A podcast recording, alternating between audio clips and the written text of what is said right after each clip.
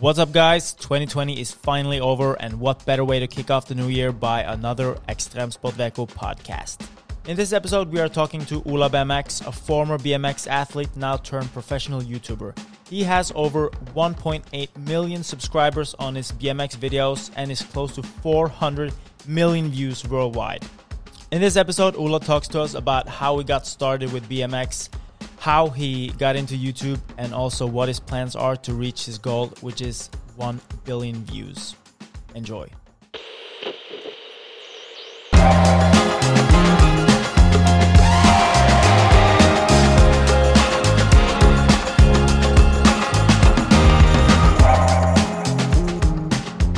All right, Ola BMX. What's up, dude? Chilling all day. Uh, the weather is horrible, so there's no motocross conditions to ride on uh, or BMX, Yeah. anything. So I'm just chilling inside right now. Been doing some workouts and uh, planning some new YouTube videos. Nice. And you were supposed to be in Spain right now, weren't you? Uh, now we um, went there for last winter just to stay there, and then the virus came and messed up the world, and we left home and just nah, fuck it, we're home. Yeah, because I remember you were supposed to go to Spain for a while, and then the next time I talked to you, you got back in back in Norway, and we're pretty happy about that. yeah, I was. I was there a couple months ago though, because we left my old Subaru down there. Yeah, and I tried to um, revive it and take it home, but I couldn't get started on it, so I just sold it and Yeah. took a flight home. so there were, there was no chance of reviving it. Nah, That I was, tried. I tried for multiple days. Yeah, that was a legendary car, though.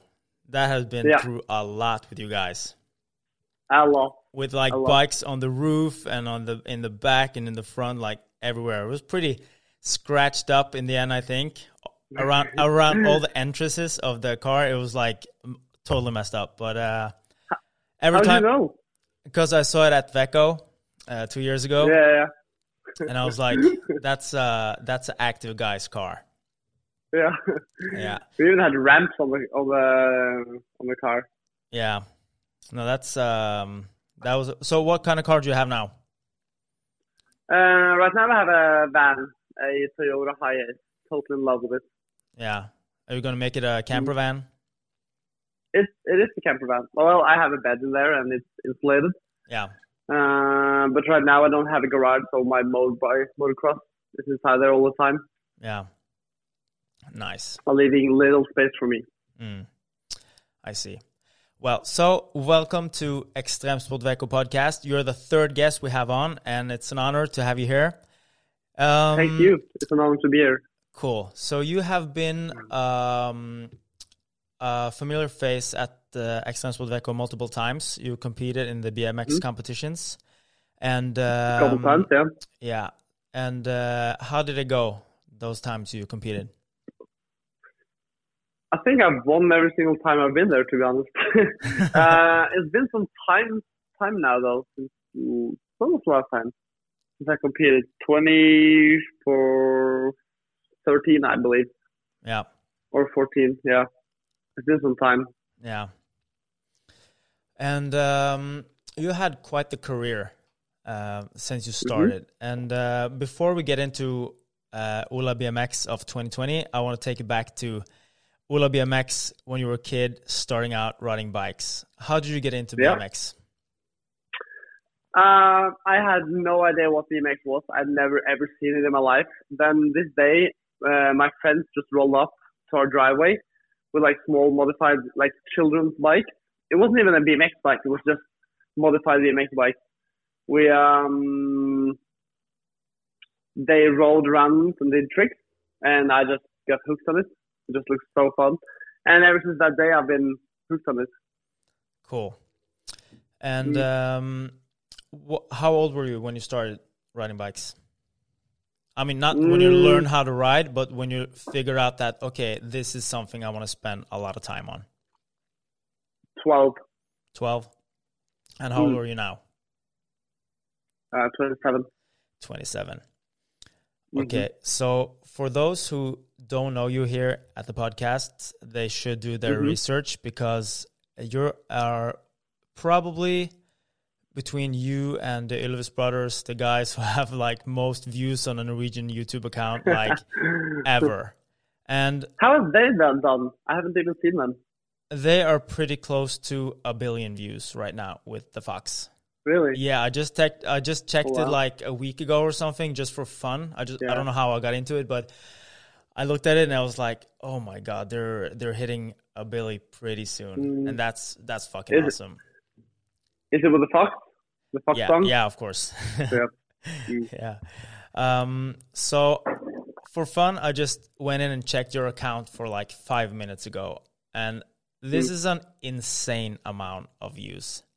This is yeah. for a guy from Norway who started riding bikes when he was 12 and now he's 20 something and it is 386,615,483 views. That is mm-hmm. totally bonkers. Yep. I agree. How do you feel when I say that number now? It's sick. I mean, I have, um, before I quit, I really want to hit a billion. Yeah. Well, mm-hmm. you you're getting pretty close. Well, still not halfway, so there's still some time. Yeah, cool. Um, who knows? So, how did this YouTube thing get started? Was there one? Was it there? Started off, yeah, go ahead. um, it started off as an extension of my pro BMX career because, like, I figured out I had so much extra time when I was um, just riding bikes because your body can only take like so much training, exercising when you're riding. So I felt like I had so much free time, and I really, really wanted to put in the work to make like some sort of business out of the things I was doing. And YouTube seemed like the perfect thing. Like you have complete freedom of whatever you're doing. You can just you can go whatever. You can film whatever. You can ride whatever and you can do whatever you want. You have total freedom of whatever you want to do. So YouTube looks like the perfect thing to do. Mm. And um, starting off on YouTube is like the that's the hard thing. Yeah. Because like they say like your first thousand subs is the hardest. Because like it's hard to gain any traction when you don't have any followers. Yeah, when, the, when people, people don't know who you it. are, right? Mm. So it's hard to get attention and, um, in the beginning. But how how does it feel now that you have quite a lot of traction? Yeah, it's cool. It's cool. Um, my channel still sticks out a lot from a lot of other people's channels because like people wouldn't care about what the stuff I do personally. People will only watch like the um, if I do something crazy. You know what I mean? Yeah. So I only I don't post videos that often anymore. I used to do like every other day and even every vlogs every day. Yeah. Didn't really take off, and um, um, and then I figure out like my own way of making videos. Yeah. Yeah.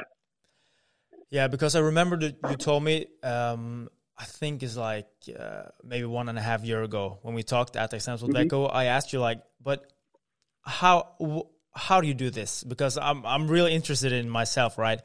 As probably mm-hmm. everybody who's online uh, is like hoping to get a bigger and bigger audience all the time, right? Mm. So I asked you like, mm. okay, so how are you doing this? How are you how are you getting all of these views like daily? You're like, well, I'm posting less, and I'm like, well, that's strange. Yeah. And you're like, yeah, yeah, for some for some reason, for some reason it works. Uh, but so you have you have started making like um, more and more concept videos I see from your account. Yeah. So you have like yeah. one video, one concept, and just do that full out. Yeah. And was that a um, was that a thing that you noticed like uh, after a while that you were looking at what hit and what didn't hit, and then you try to try to work on what was uh, getting response? Exactly. Um, I just keep doing all the the stuff that didn't work, and just jumped straight to um, what was working.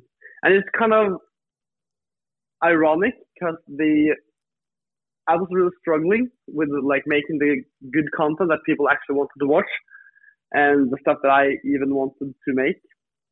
And the answer was always in front of me. I could just see the numbers of the views on the videos, and I still kept on making those vlogs for like a good like one and a half year, two years approximately before I found out like okay, this is the way to do it. And when I actually found out, like everything just turned.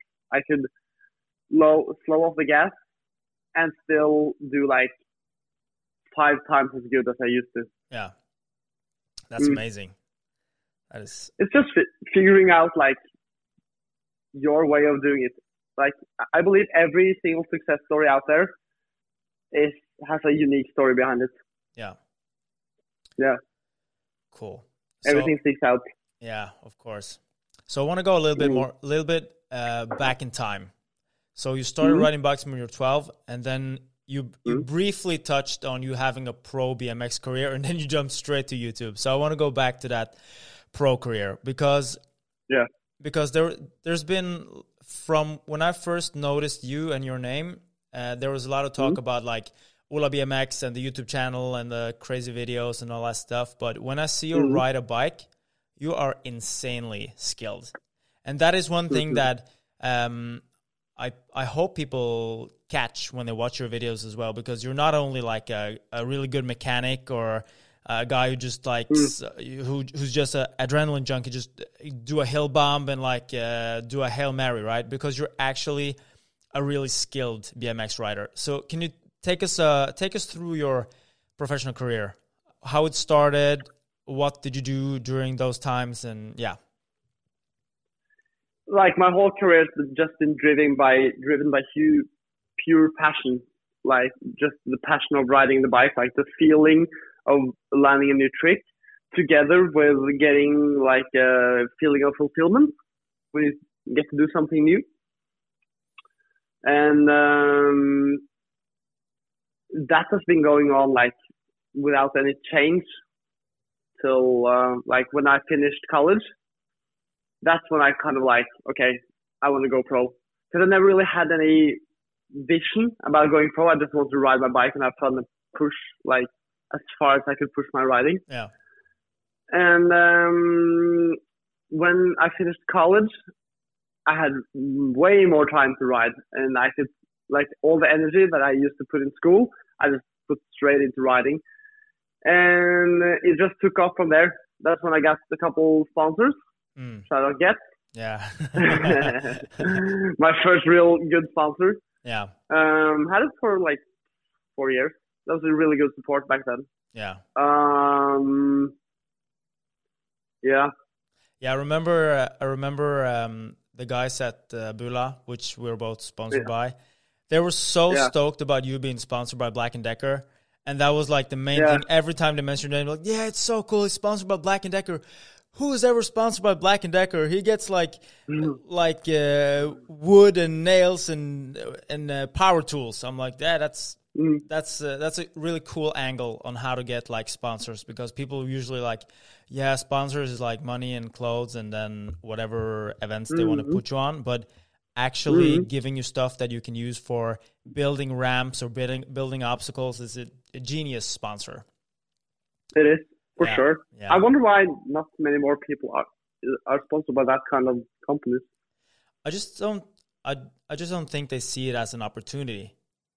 I don't think they just Maybe. like think of it. I think there's like that's only tools that they buy at like the Home Depot or whatever, and they don't yeah, think of it because usually people want to have the like the fancy sponsors. Mm. But, but um, maybe it's not always the fancy stuff that uh, that you need, right? Sometimes you just need to like yeah. eat healthy and do push-ups. You don't need to have like the right training clothes. So yeah, definitely. Yeah, that's a way to put it. But during your uh, pro career, um, did you what did you focus on? Did you focus on like doing shows or competing, or what was like the the Just content? Learning new tricks learning new tricks and uh, and um, practicing contest runs. I used to do a lot. Like uh, you drop in and you do tricks for one minute, which is ex- doesn't sound like crazy, but it's extremely exhausting when you just like hammer out tricks after tricks after tricks. Mm. It's basically been that. A lot of people like focus on working out in the gym and stuff like that. I've never ever done that. Never ever. Like I've always had that saying, like, if you want to get good on a bike, you have to ride. You can't do anything else than riding. Yeah. which I still believe is true to some degree. I see a lot of like the good, the the best pros out there is working out in the gym, but I just don't see how that can help it that much. Well, there's um, I think there's a basic level of fitness you have to have to do like uh, sports. But you still get it when you're riding. When you've been riding for ten plus years, you get that physique. Yeah, but I also think that for me, uh, I'm like I'm hitting 34, which is insane, and uh, I've been working as a professional breakdancer for like 20 years, and now I really feel that it's it's I think it's a motivation thing too because when you diversify your training, because sometimes you can get so tired of doing your sport, so I think it's really beneficial to do other kinds of sports and activity, just to get like a fresh breath of air into your uh, into your career, right? But uh, I think if I only did breaking, that my body would like hate me right Shut now. down. Yeah, because it's so Yeah. hard, and every day you get like pounds on your shoulders and your wrists and your knees, and the hair is gone like twelve years ago. so, uh, so I think it's I think it's good to diversify also. But uh, I get what you're saying because How did you lose your hair from that? Okay, to this is uh this is uh, a fun one, and uh, I hate you for bringing it up. but uh, what happens is that when when I started breaking, I saw breaking on TV the first time. There was a guy spinning on his head, and I was 12 years old, like you when you were uh, seeing that bike. Yeah, and I yeah. was like, I had no clue what it was, but I'm like, I'm gonna Mm. do that, and I'm gonna do that for the rest of my life. And then I just had to figure out what the hell they, those guys were doing. And uh, Mm. I thought, okay, spinning on my head. So I just took my uh, my beanie, but that was so painful. So we started like training Yeah. with like uh, BMX helmets because they were flat on top uh, to get Yeah. to have some extra cushion. And but the problem with those is that when you do combos, you start breaking like spinning on the floors, doing windmills and stuff. And if you want to Yeah. combine shit, if you want to go like from a windmill to a head spin, then that helmet is gonna Yeah. build a lot. So you won't have the like the natural roll up on your head. So after after maybe a, a year or a year and a half, I stopped using helmets and only used uh, my beanie. And what we did, we took like um, like lounge chairs or like yeah. So we took lounge chair material or like trampoline material. We cut it open, and then we su- sewed it to our beanies. And uh, and then you get like you get no friction, and we also use silicone spray to have like the, Yeah. the least friction at all. And once that happened, my uh, my head spin just just uh, unlocked, and I was Yeah. able to do like first I was able to like kick off and do like two or three rounds, and then I hit it again, and then now like for now I can just do one tap, and then I can spin like twenty rounds without any warm up or anything. So it's it's become like a muscle memory, but I think it was just um, the thing that just like okay, cut away all the bullshit. We don't need a helmet. I'm just gonna sacrifice my hair so that my body feels all the way natural to the floor. And what happened Yeah. was I'm gonna remove the headset right now. And so what happened was that my hair. That's why I use a, a cap all the time because up up here there's no hair. It looks strong. It looks strong. Yeah. Well, not there. So there's nothing left. there's nothing left at all. And uh, I'm pretty happy I got a girlfriend now because otherwise it would suck to be on Tinder with a bald spot on top. Yeah. But uh, what about your girlfriend? Because you have uh, a girl who's always also riding a BMX, right? Uh, now we've broken up. Really? All right. Yeah, Cut to next subject. All right. no, we can talk about it. It's fine.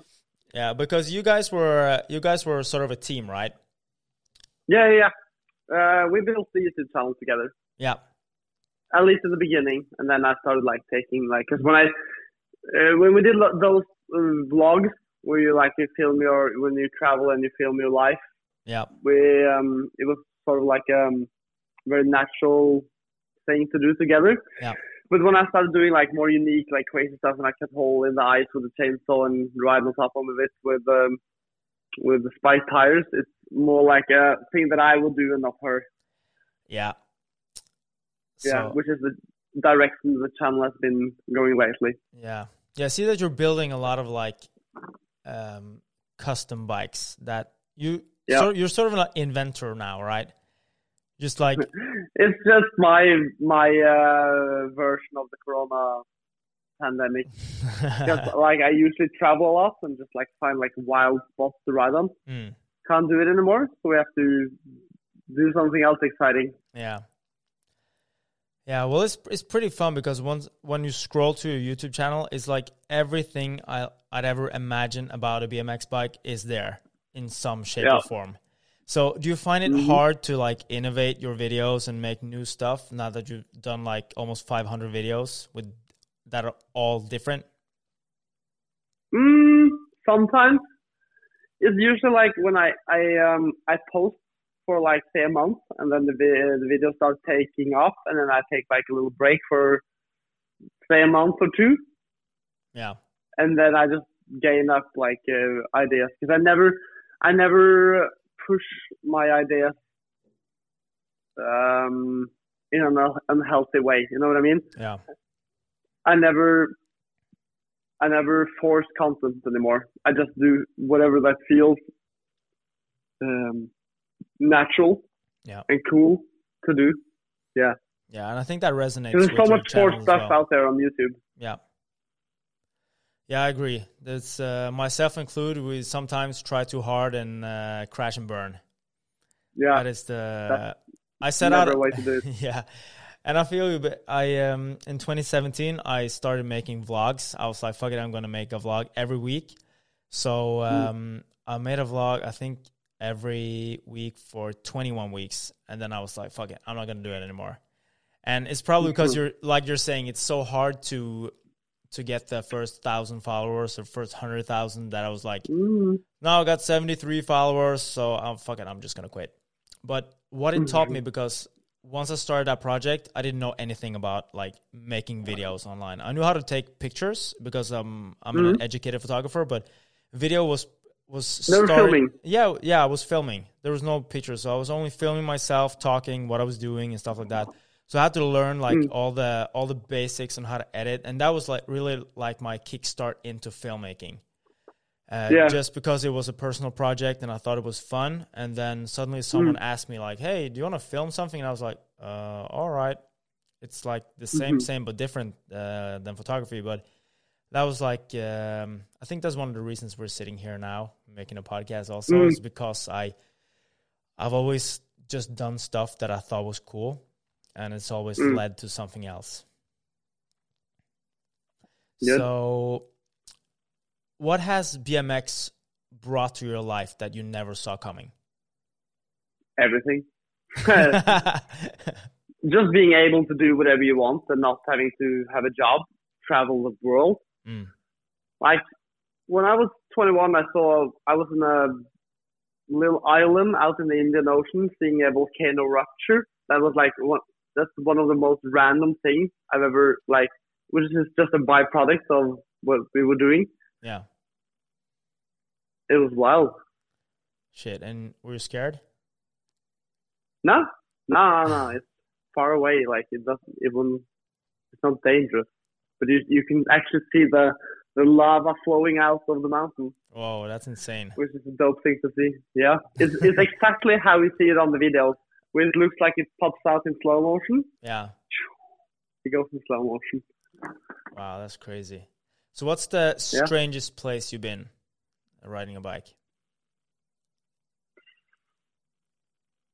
Small, uh, small little, um, well, an abandoned water park in China Yeah. so, but or the volcano. yeah. um, but and you become quite famous for those uh, abandoned water parks. yeah. But um, I've been traveling quite a lot, and I've never seen an abandoned water park. How do you find all those parks? Are there like a Google. secret? Is it yeah? But do you just like search on Google Maps to find them? Yeah, yeah. There's tons of like that is, is like a certain that's a whole genre of internet rather. Urbex, Yeah, urban exploring. like urban exploring. yeah, Yeah, yeah. So when you just search like if you go search like abandoned water park, Europe, France, Spain, Sweden, Norway doesn't have any as far as I know. Um, and uh, it comes up loads of pictures of it. But people who put out pictures of it never really say where it's at, and that's when where you have to do the investigation of finding like the name of the place, and you have to scroll on the map, and then you have to pin it. Yeah. There's one time we went to the, um, we found a crazy one in Belgium. Me and Monica flew down to Paris, rented a car, went over, and then it was demolished. Fuck, that sucks. okay, sucks. so you get there, it's demolished. Then what do you do? We went to a restaurant, and then we watched the waiter lose a cup of hot coffee on top of a customer, and then we ate some bolognese and went to another skate park and um, filmed a banger video, which also did a million views, which was sick. Nice. Yeah. So, do you remember the first video when you thought like, "Fuck, this is really kicking off"? There's something Yeah. here. hmm What video was that? That's uh, we went to a dry dock in my home city. Uh, so a dry dock is like um, a hole, and then you have like a huge gate, and then the ocean is on the other side. Yeah. So then they open the gate, and then uh, the water flows in, and um, you can float a boat in. They lock the gate and they pump out the water. So they have like a mini ramp in the at the bottom. Yeah. You know what I mean? Yeah. It looks like a mini ramp, um, in like huge blocks of stone. And we wrote it, just made a video. That was like the first month of vlogging, and it's I think I've done like 500,000 views now. Yeah. At, at the best, it did like approximately 100,000 in 24 hours, which was completely insane. Yeah. Mm, never seen anything like it. Hmm. That's when I understood like, okay, um, finding like crazy looking locations to ride. Yeah, Mm. and there's something to it because you are doing. You're not just riding a bike down a crazy hill. You like you like put a lot of effort into it, right? Like Yeah. searching, like urban exploring, googling, actually booking Mhm. tickets, going there. It's it takes a lot. It's not like just grabbing your bike and uh, and going out, right? So do you have Yeah, a sure. do you have a, f- a favorite uh, a favorite ride that you wish had like more attention because you thought it was like so fucking cool or just A like- video? yeah Yeah, tons of them. Tons of them. It, it usually boils down to the thumbnail that you have in the video. If the thumbnail doesn't look exciting, you're not getting anywhere. yeah That's my psychology on doing videos. So I remember we did like one. That's one that I'm never gonna forget. Like we did, we made a BMX bike into like a wakeboard BMX bike. We put like a surfboard under, yeah and I drowned my drone in the process of making it. So I had to buy like a new drone. It took three days. Uh, I had to buy the surfboard and all that, and I did all the work to attach the bike to it. mm. And I think it only did like 20,000 views, and that bummed me out so much because we put so much effort into it. yeah, well, there's some some gems that never uh, see the light of day Yeah. Sure. Um, so I want to ask you that what is your focus today? Now there's been a, a crazy year for all of us, and um, you start like doing uh, other videos and travel videos. So do you have any like Mhm. um, plans for next year or like the future of your uh, career? I'm gonna continue doing like the same stuff, and um, just like by doing it, you always get more wicked ideas that you can build from, and maybe get to hit that one billion. Yeah. So Mm. do you have a prediction today? What date you'll hit that one billion? It, uh, if it's gonna um, have the same growth that it has now, it's gonna take like fuck, I don't know, um, seven or eight years. Yeah. From now? yeah. so it's a lot. So I'll just see. Um, not forcing anything. I'm just gonna continue. Like it's it's doing really good right now. I'm not complaining. It's Yeah. doing really good. It's just it's just one of those like you just want to hit. That's one of those numbers you really want to hit. Like a, bil- a million subscribers Yeah. and a billion views. Even though that's like really far away, it's way easier to do one million followers than one billion views. Yeah. Way. Shit, but it's a it's a pretty hairy goal, like one billion views is uh, then you're. What do you get from YouTube if you have one billion views? Nothing. A lot of money. Don't you get like some sort of plaque or something like that? nah, that's only followers. Oh yeah, Only followers. yeah, I mean, it's just a, it's a goal that I have. Like, if it happens, it's totally insane. If I get like somewhere near, it's insane. Like, just that's gonna be good. yeah. You know what I mean? Mm. Mm. So now we've been talking a lot about riding bicycles, but uh, what else? What do you have any other passions in life that when you're not riding a bike, what do you like spending your time on? Motocross, Motocross. hundred percent motocross. Yeah, like the thing, the thing that happened with BMX is I uh, when I started fully with YouTube is when my BMX career really stopped.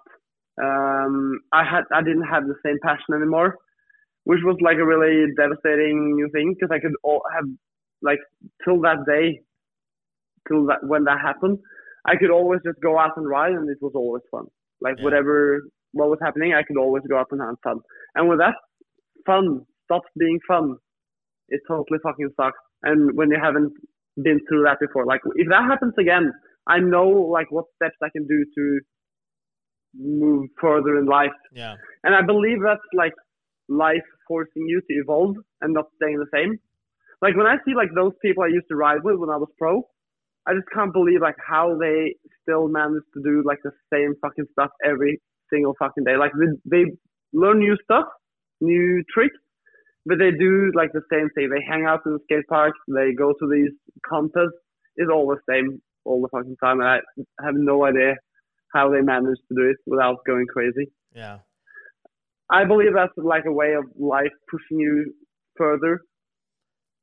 yeah. I can see that. And um, Imagine how. so that that that happened with BMX, and um, then I found I picked up a motocross bike and I tried to ride it, and it was so much fun because I felt like it was BMX just in a bigger version.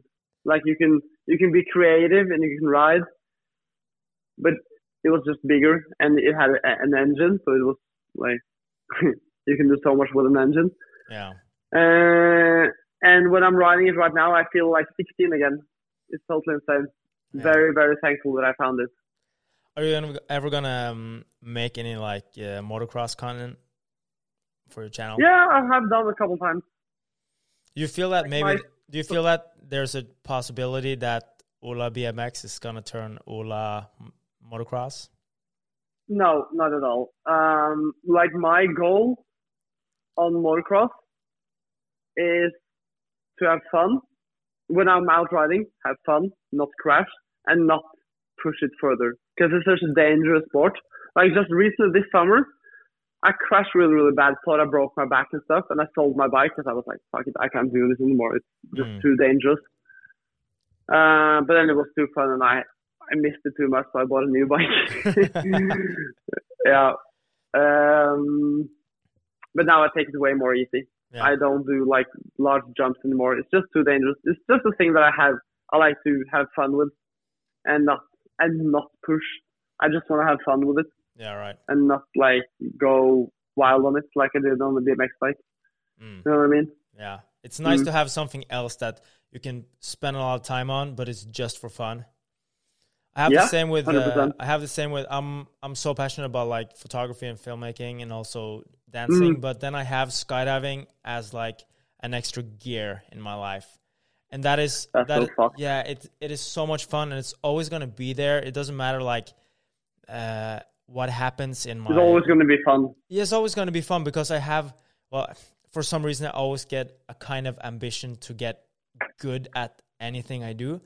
But uh, in Yeah. skydiving, I want to get better at what I do. I don't have to be best at what I do because sometimes, How do you get better at skydiving? well, it's all about it's all about learning how to fly your body, and it depends on how Ah, much. yeah, yeah. Because I thought I was going to be really good at sk- skydiving and flying when I started because I was uh, I, have so much control in my body. I can do a backflip standing and I can like spin on my head and do whatever. But once that Mm.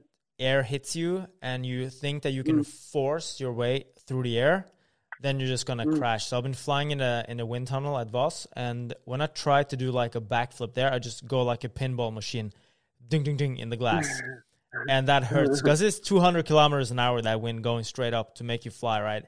And uh, Yeah. the thing is that you have to you have to be able to just like shape your body uh, like a wing. You you have to pretend that you're an airplane and just um, create a bigger surface or a smaller surface and put angles on it compared to um, what you want to do in the air. So it's like everybody Yeah. who puts their hand outside the car window when when they're going 80 kilometers an hour.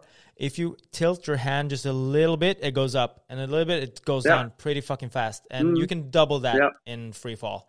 So uh, any tiny adjustments you make is going to have a huge impact. And when you're when you're up in the air, you have like a million kilometers an hour. No, not an hour, but around you. So whatever you do, you don't feel the mistakes the same in the air as you would do in a wind Yeah. tunnel because then you have like one and a half meter, and then you're gonna hit the glass pretty fucking hard. I've know I know I've done that thing before, and it's way harder than it looks.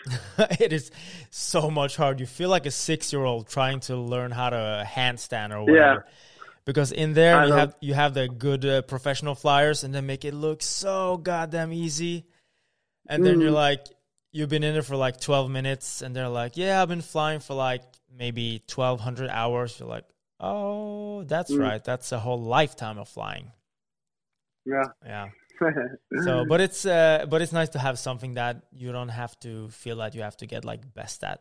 This is, I think, it's really Mhm. important to have something you feel that is uh, a lot of fun. yeah, But- just fun. Have you tried Especially any? when you get older. Like I didn't, I didn't care about that when I was younger. I, ju- I like literally just rode my bike. I wasn't interested in anything else, Yeah,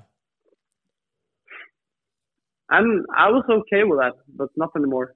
yeah. Now I want to have like multiple stuff. but I think it's uh, I think it's really good to have some sort of like laser focus, laser focus in the beginning because then you Mhm. then you have time and uh, resources to to get to a certain level that you have to be on Mm. to get anywhere because skills get you in the door but it's creativity and the other stuff that takes you further right so if you Yeah. want to if you want to make if you want to become a professional at whatever you do, you have to have like the basic tools. You have to know how to Mm. how to balance a bike. You have to know how to learn how to do a wheelie or do a backflip or whatever you need to learn to just be Mm. on a certain level, right? And after that, Mm. like when you guys were competing, all of you guys are pretty fucking good. It's just uh, it's it's more about style and creativity, and that's why it's so hard to judge things that have involve creativity because Yeah. it's a matter of opinion. It never gets justice. No, it never gets justice, and people can can have like the coolest tricks or style things, and then you just have a bad day and uh, the wrong judge, and you're like, yeah, no, I didn't like that, and it Mm. feels so it feels so hard when people say, nah, I didn't like your style, because it- Yeah. yeah, yeah, you feel it personally. But at the same time, it's fun when you watch um, BMX contest because you can always see who wins, like approximately. It's the one that has like the most power when you when they're riding. It's Yeah. always the same. That always wins. what do you what do you think that? Why? Yeah, why is it like that? It's just because it creates a perception of who's the best. So if you go out there and you do some like realistic stuff, but you don't do it in like a really like cut through, how should I say it? Um, do it in. Mm, you just see who dominates the park. You know what I mean? Like Yeah. the one who goes high and just like do stuff with confidence. Yeah. They I- always win. Yeah, I guess you can tell in a lot of sports, like, but just by the way they they carry themselves when they get into the park Mhm. or or on, or on the stage or or in the cage or whatever, right? But Mhm. um, I think it's really. Do you watch any MMA? Never. It is pretty fun because there's a lot. Should I? Of, it is a lot of fun. And That's one of the things that Yeah. I've been uh, picking up the like the, la- the latest years. I started listening to Joe Rogan's Yeah. podcast, and then it was like a natural segue Yeah. into like watching MMA. And then I got a, got a little bit into jiu-jitsu. Started like uh, play fighting uh, for hobby, and then I started watching MMA. And what then you can see that people are very talkative in the beginning, right? They everybody's like, "Yeah, I'm the best. I'm gonna knock him out." And once the once they get in the cage, Um, Mm. Sometimes it's easy to see who's um, who's gonna win. Like it was um, a guy called Izzy Israel Adesanya. He's um, he's a pretty badass kickboxer, and he's uh, he f- the last fight he fought was uh, against a guy called Paulo Costa, and he's a huge guy, like Brazilian Jiu Jitsu black belt. You you would never want to face him in a street fight, right? And Izzy is pretty tall, almost two meters, pretty lean guy, but he's an amazing kickboxer. And I think it's like the same what you said about the guys who just like ride with speed. He just came in there, like perfect distance fought. managing, and then he just like picked them apart piece by piece by piece. And Mm. you would think that when you look at the size difference, you're like, yeah, the the bigger guy is gonna take the the leaner guy, Mm. but it's not the it's not the um, that is not how it happens. I feel that goes again in whatever you do. Like whoever goes in with the most confidence wins and can back that confidence up. Yeah. Did you ever hear any uh, any of the um, interviews with Arnold Schwarzenegger? And uh, I- I've seen a couple things, yeah. Yeah, there's a, a bunch of inspirational videos floating around the web, and I think the Yeah, one of the one of the funniest stories because he was like the thing his thing was like to have a lot of confidence, and when he went on stage, Yeah. he wanted to like um, expel the energy that he was a winner and he was gonna like this was his stage. All the other guys were there. Yeah. to glorify him. So what what he actually did was in the warm up room, he used to like do some sort of like psychological warfare. So he went over to the people who was like standing, warming up, posing, getting ready to go on stage. He was like, "Hey, do you got a knee problem or something?" They're like, "No, why?" Oh, just your thigh looks a little small and not as like uh, jacked as it used to be. And they were like, "No, I'm fine." and then once he turns and walks away, Yeah. they're like looking in the mirror frantically, like, "Fuck, is it is it actually smaller?" And then once they go on stage, that's all they think about, right?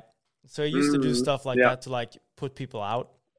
But one of the Yeah. one of the one of the more funniest things uh, he did was uh, when he was a governor in California. They were going to do a huge budget cut, and then um, Mm. And what? a budget cut. They were going to cut like thousands of uh, hundreds of thousands of dollars from like uh, welfare cuts and stuff like that. And he Mm-hmm. thought, for this, we need we we're going to need balls to do this. So he sent a pair of golden uh, cow balls to his uh, partner for like, yeah, you need some balls to do this cut, right? And then his partner did not take that as a joke.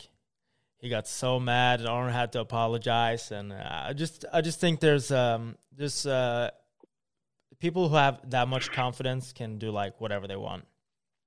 Yeah. But do you think, You can do whatever you want as long as you do it with confidence, yeah, I believe. do you think confidence has played a, a, a big role in your career? I haven't had that much in my career. I've just been working hard and um, trying to do as best as I could. And um, yeah, not to answer your question, not really. Mm. But what do you what do you think that motivates you the most?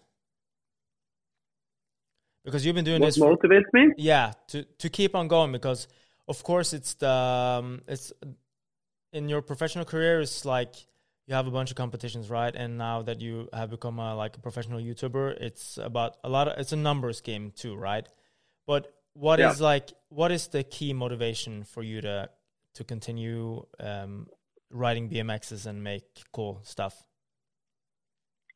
Just um, to um,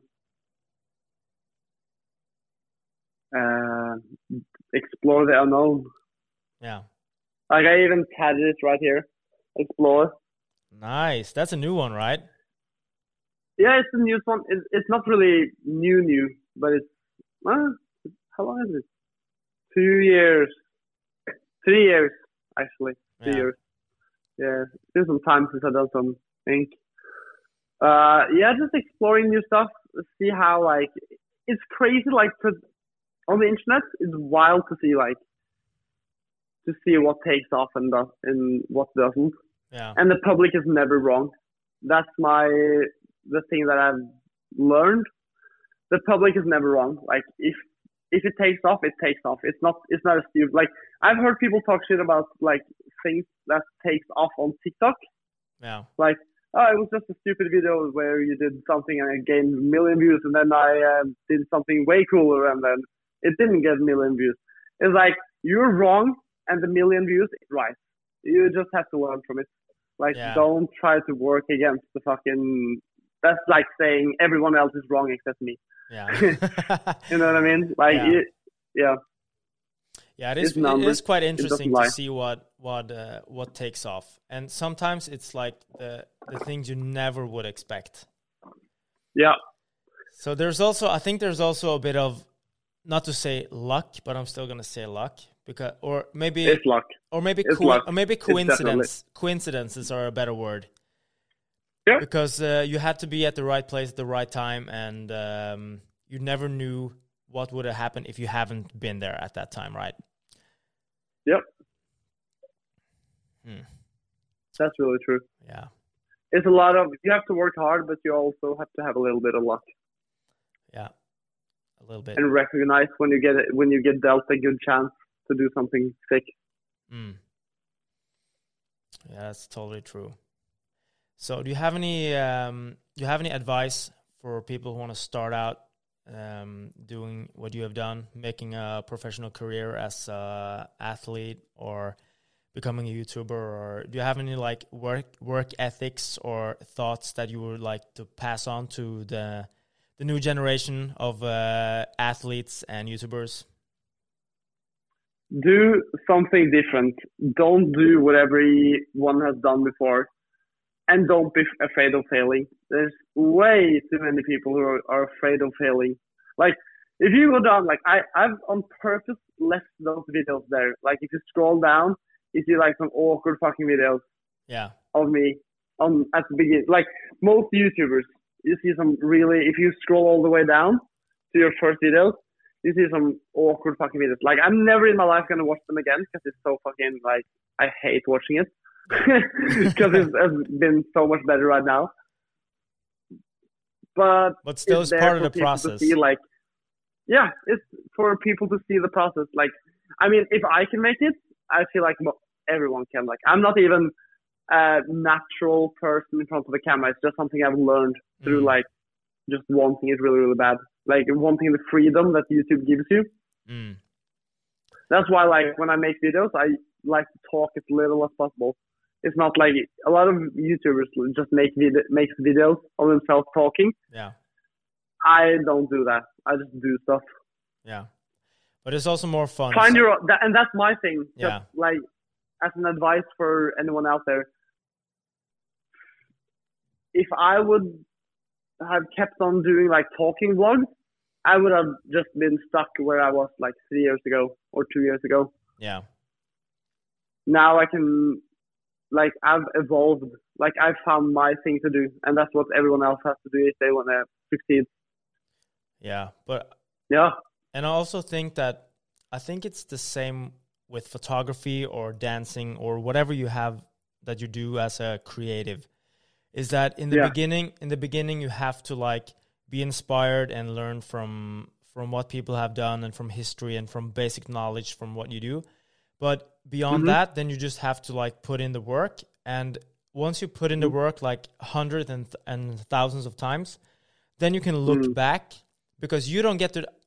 Uh, well, at least for my opinion, I, don't- I don't think you get to decide what is your style. Your style evolves.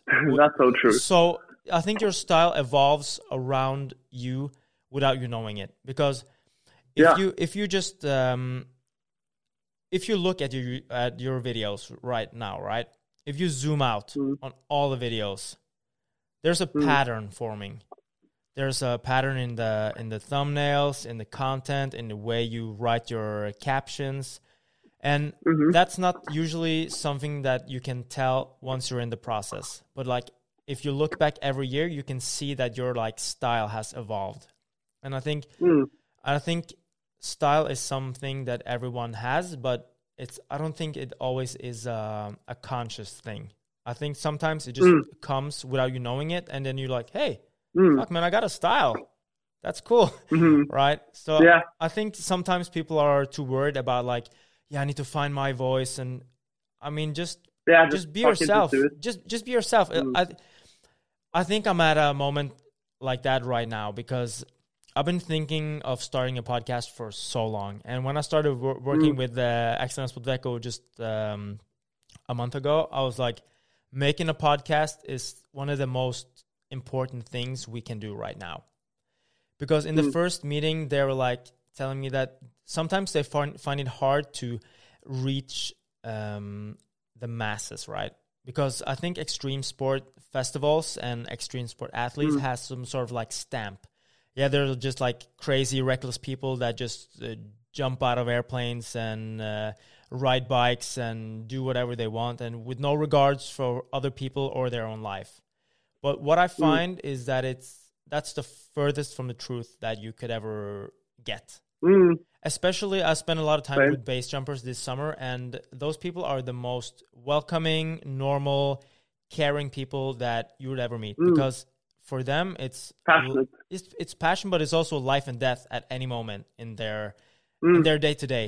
So if Yeah. you for some reason are mad, you just have to put your ego down, just give people a hug and like fucking now I'm gonna do something. I might not make it to the end, but it's Mm. what we want to do and it's fun, right? So I think Mm. I think actually um, extreme sport is uh, one of the like the mo- the best things you can do for your ego because you have to leave it at the door. If you have ego when you're paddling down a whitewater rapid, then you're gonna get drowned pretty fast. So uh, That's the thing when you ask me about the confidence. Like I've always been scared of being com- confident yeah, because you have to respect the things you're doing. You know what I mean? yeah, of course, And when you're com- when you're overconfident, you don't have that. You know what I mean? yeah, you, you yeah because I think Mm. overconfidence is equal to lack of respect for consequence. Yeah. because if you're uh, if you're over eager at doing something you're gonna you're gonna hit a wall or something pretty fast Mm. yeah but Mhm. back to what I, back to what I was saying because I'm not I'm not a radio host I'm not a, a like a TV personality I'm just a guy who likes talking to other creative people or athletes and I want to Mm. I think it's been a lot of fun, like getting into your brain, seeing uh, Mm. what you think when you make stuff, and what your thoughts have been like during this whole evolution of uh, becoming you. And it's, uh, Mm. I think that's the most important thing that also Ekstremsportveko can do to hit the masses, because I think Mm. it's the thing about, and also think that's why podcasts has become this big in the world. It's because it's Mm. easy accessible. It has, it has some sort of no filter, because we're Mm. here in a conversation. I love it. I I really love it. I listen to like hours every day of podcasts, and you get to know people, right? Because I think that's one of the Mm. Things that social media has done the last ten years is Mm. create it's filter. created some sort of filter between us, right? And especially on like uh, visual mediums like Instagram and YouTube. Then maybe not YouTube that much, but especially Instagram and TikTok, where you can put on filters. No, fuck can, yeah, YouTube as well. So much fake stuff going on on YouTube, yeah. like pranks and everything. You just uh, see Yeah, that that's right a, that's a thing now, right? Fake pranks. Ugh. That Ugh. is so that is so awkward. That's that the is cringest thing I've ever seen. that is equal to like putting fake fake laughter on stand up shows in videos in the end. That is like Yeah, uh, it's it's terrible. no, it's worse. Yeah. It's worse than that. All right. So, um now we almost went an hour. I really appreciate you Mhm. taking your time and uh, joining us for this uh, little chat. It was really nice um, getting to pick your brain. I want to ask you one Mhm. final question, Thank you. and this is a question that I ask all the athletes that I'm going to interview on this podcast, because Yeah. in all the things we do as um, both creatives and extreme sport athletes, there's always a point of no return. If that's stepping over the ed- over the edge as a base jumper, or you saying like, okay, fuck it, I'm just gonna hill bomb this insane hill and try max speed. What is going through Yeah. your mind before you step over the edge? Uh, it all depends. I've been, always been like a really, really careful guy when doing stuff. I haven't had a lot of injuries, just a couple ones, which is like it. It will happen. Like I've been really, really lucky. uh, but also because I've been careful, haven't had a lot of injuries. I always calculate like the stuff I do really, really, really careful, and it's not like I'm doing it conscious. It's I'm just I, I'm doing a feeling on it. Like if I'm gonna do like a backflip with a combination, I'm just doing like the backflip and like pretending to do it, like maybe a hundred times, like literally a hundred times. It can take hours just to pull like a new trick. Yeah. Yeah. So I, I'm just having the feeling of it, and like just thinking about like whatever scenarios that can go wrong. Yeah. So I'm I'm I'm I'm really careful when I do whatever. Yeah. but I love the thing that I'm doing so much, and I know if I get injured, it's gonna be the end. Like maybe not the end, but I will have to take a break from it, which fucking sucks. And Yeah. I will just take it really, really slow and smooth. Mm. Nice. All right, Ola. I hope to see you at next year's festival with Ekstremsportveko. I think Mhm. there's a spot Mhm. for you at the top of the um, prize awards at the BMX competitions. If there will be a BMX competition, Hopefully, I'm gonna I'm gonna Mhm. put my uh, my effort into making it happen. I really want to see you um, back in the in the half pipes there. it would be lovely. All right. Thank you for your time. It was nice Okay. talking to you. Where can people find you if they want to check out your videos and your uh, content? YouTube.com slash OlaBMX. I actually ha- still have my tag because whenever you create your ac- account, you can still change your name, but you can't change like your URL. URL. Yeah. So like a lot of people has like YouTube.com and then they slash like their old name, Yeah.